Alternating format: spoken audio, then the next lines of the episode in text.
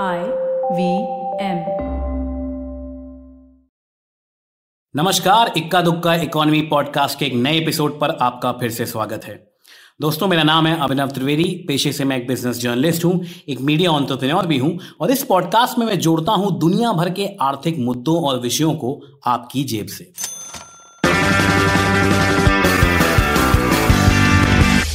और दोस्तों, आज का मुद्दा है सरकारी नौकरियाँ और उनकी इकोनॉमिक्स और इस बाबत पर बात करने के लिए मेरे साथ जुड़ रहे हैं doctor Bharat Jhunjhunwala. Doctor Bharat I M Bangalore के पूर्व प्रोफेसर हैं, जाने माने अर्थशास्त्री हैं, और आज हम सरकारी नौकरियों पर बात करेंगे दोस्तों। हम अपने श्रोताओं को बता दें कि डॉक्टर भरत के साथ बातचीत हमने इंटरनेट पे जूम के माध्यम से रिकॉर्ड करी थी। तो डॉक्टर साहब की आवाज़ आपको थोड़ी करकश लग सकती है। पर दोस्तों, मैं आपको बता दूँ, हमारी बातचीत आपको ज्ञान का तरकश ज़रूर लगेगी।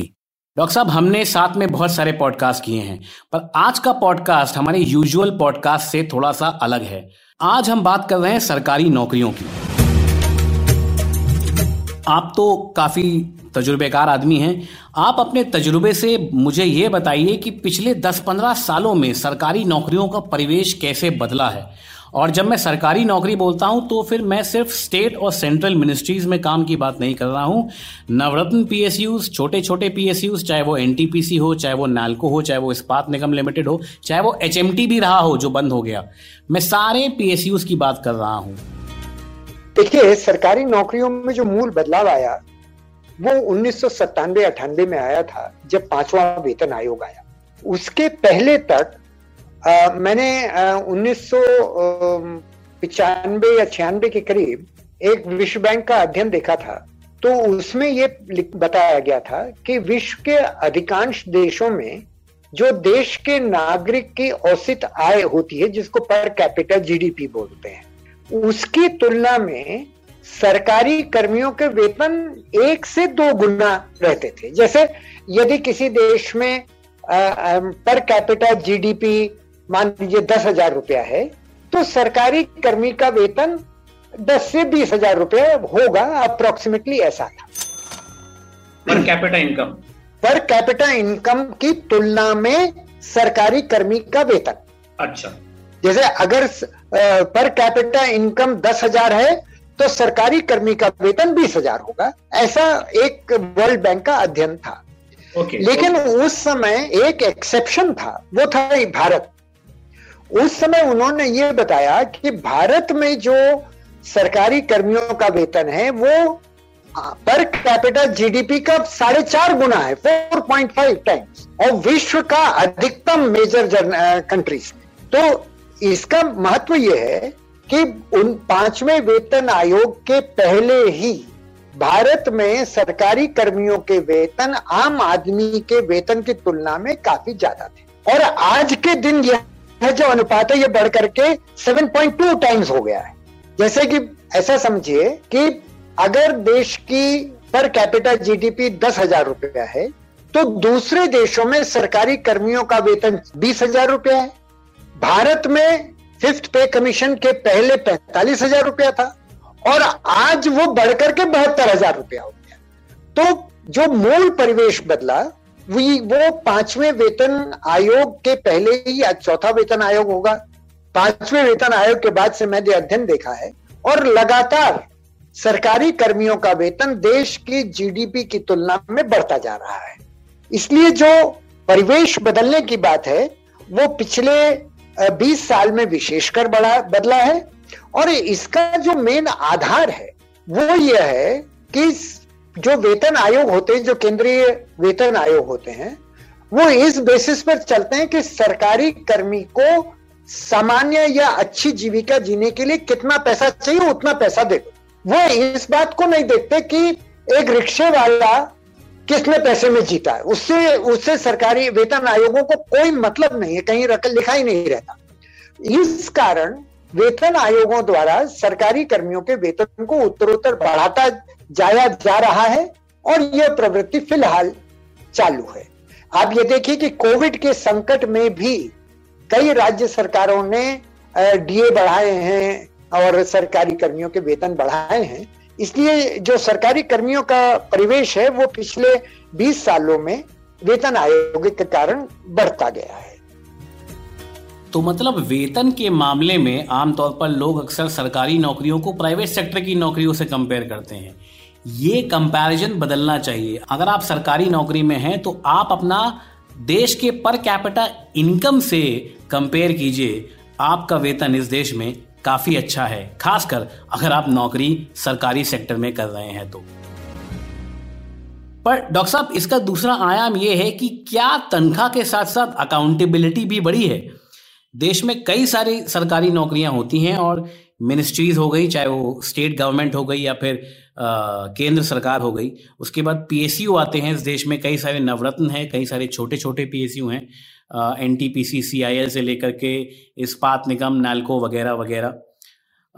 अकाउंटेबिलिटी भी क्या बड़ी है? आ, पिछले पंद्रह बीस सालों में पहली चीज़ तो ये।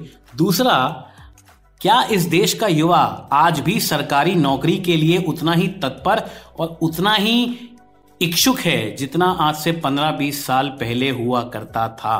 क्योंकि हमको हमेशा से ये बेचा चाहता था कि सरकारी नौकरी में सिक्योरिटी बहुत है, उसमें कोई तुम्हें निकाल नहीं सकता है और कई लोग तो ये भी बोलते थे कि काम ज़्यादा नहीं करना पड़ता है। क्या ये माइंडसेट क्या ये धारणा जमीनी स्तर पर आज भी है? पहली बात आपने पूछी अकाउंटेबिलिटी की।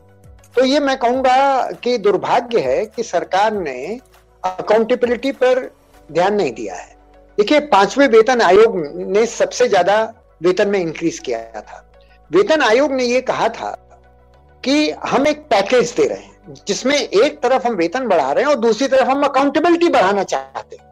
और उन्होंने कहा था कि जैसे जो आई ऑफिसर्स हैं, जितने क्लास ए ऑफिसर्स हैं, इनका हर पाँच साल पर एक्सटर्नल इवेल्युएशन होना चाहिए, किसी बाहरी संस्था द्वारा। अब सरकार ने क्या किया कि वेतन तो पाँचवें वेतन आयोग के अनुसार बढ़वा दिए, लेकिन जो अकाउंटेबिलिटी की संस्तुति थी, उसको ठंडे बस्ते में डाल दिया, वो आज तक वहीं पड़ा हुआ है। और मेरी छठे वेतन आयोग के एक सदस्य से बात हुई तो उन्होंने कहा, हमारा तो काम ही है वेतन बढ़ाना है और हम कुछ दिखावटे करने के लिए थोड़ी अकाउंटेबिलिटी की बातें कर लेंगे. ये ये वेतन आयोग के सदस्य बोल रहे हैं कि हमको कोई मतलब नहीं अकाउंटेबिलिटी से, केवल दिखावटी करने के लिए हम इतनी बात करें तो ये अकाउंटेबिलिटी तो सरकार ने बैक बर्नर रख रखी है। दूसरी बात आपने कही कि भाई डायरेक्ट और इनडायरेक्ट एम्प्लॉयमेंट में क्या स्टेटस है? देखिए, जो वेतन आयोग होता है, वो टेक्निकली केवल केंद्र सरकार के जो डायरेक्ट एम्प्लॉयज़ हैं, जैसे केंद्र सरकार की पुलिस है बॉर्डर सिक्योरिटी फोर्स है आर्मी है इनकम टैक्स ऑफिसर्स हैं, इस प्रकार के लोगों पर टेक्निकली लागू होता है। लेकिन अपने देश में परिपाटी ये पड़ गई है कि जो राज्य सरकारें हैं, उनके सरकारी कर्मी ये दबाव डालते हैं कि जब केंद्र सरकार के कर्मी को वेतन बढ़ा के दिया जा रहा है तो हमें क्यों नहीं दिया जा रहा? हम भी तो वही काम करते हैं, उतना ही काम करते हैं। करते हैं, नहीं करते हैं, वो एक अलग विषय है, लेकिन उनका कहना ही है। इसलिए परिपाटी यह है कि जैसे ही वेतन आयोग केंद्र सरकार पे लागू होगा, उसी अनुपात में राज्य सरकारें भी लागू कर देती है। और तीसरा आया पब्लिक सेक्टर। तो जैसे देखिए, स्टेट बैंक का वेतन आयोग से कोई लेना देना नहीं। स्टेट स्टेट बैंक का अपना रेगुलेशन है। वो, वो अपना उनका यूनियन है और वो अपना सरकार के साथ अपने वेतन निर्धारित करते हैं और स्टेट बैंक के वेतन दूसरे बैंकों की तुलना में अधिक है। पब्लिक सेक्टर जो दूसरे बैंक है उनका एक अलग एसोसिएशन है वो सरकार से अलग नेगोशिएट करता है। इसलिए पब्लिक सेक्टर की अलग अलग व्यवस्थाएँ हैं उनके ऊपर वेतन आयोग डायरेक्टली अप्लाई नहीं होता है। लेकिन कुछ न कमो बेस उसका प्रभाव तो पड़ता ही है क्योंकि अगर वेतन आयोग ने सरकारी कर्मियों के वेतन बढ़ा दिए तो पब्लिक सेक्टर वालों को कहने को ये हो जाता है कि साहब जब उनका वेतन बढ़ गया तो हमारा क्यों नहीं बढ़ेगा? इसलिए एक सिंपथी कहें या सिंक्रोनिसिटी कहें तो वो आ, बढ़ती बढ़ती है। डॉक्टर साहब सरकारी नौकरियाँ जो हमारे युवा वर्ग करना चाहते हैं आने वाले समय में उनके लिए आपकी क्या एडवाइस होगी? उनके लिए आपकी क्या राय होगी? भाई, मैं तो यही एडवाइस दूँगा कि अगर आपको सिक्योरिटी चाहिए और सेफ्टी चाहिए और ग्रोथ की आपकी उतनी लालसा नहीं है, क्योंकि देखिए, सरकारी नौकरी में एक नुकसान भी है। जो कुशल कर्मी होता है वह मिसफिट हो जाता है। मैं मैं कई ऐसे सरकारी कर्मियों को जानता हूँ, जिनको साइडलाइन कर दिया गया, क्योंकि अपने अकुशल सहयोगियों या फेलो वर्कर्स की तुलना में उनकी कुशलता भारी पड़ रही थी। मान लीजिए, आप सेक्रेटरी हैं किसी डिपार्टमेंट के और आप अकुशल हैं। दूसरा सेक्रेटरी कुशल है। तो लोगों को दिखेगा कि ये आदमी कुशल है और ये आदमी अकुशल है। लेकिन कुशल की प्रोग्रेस नहीं होगी, क्योंकि उस कुशल को जो वेतन दिए जाएँगे, वो सरकारी नियम के अनुसार दिए जाएँगे।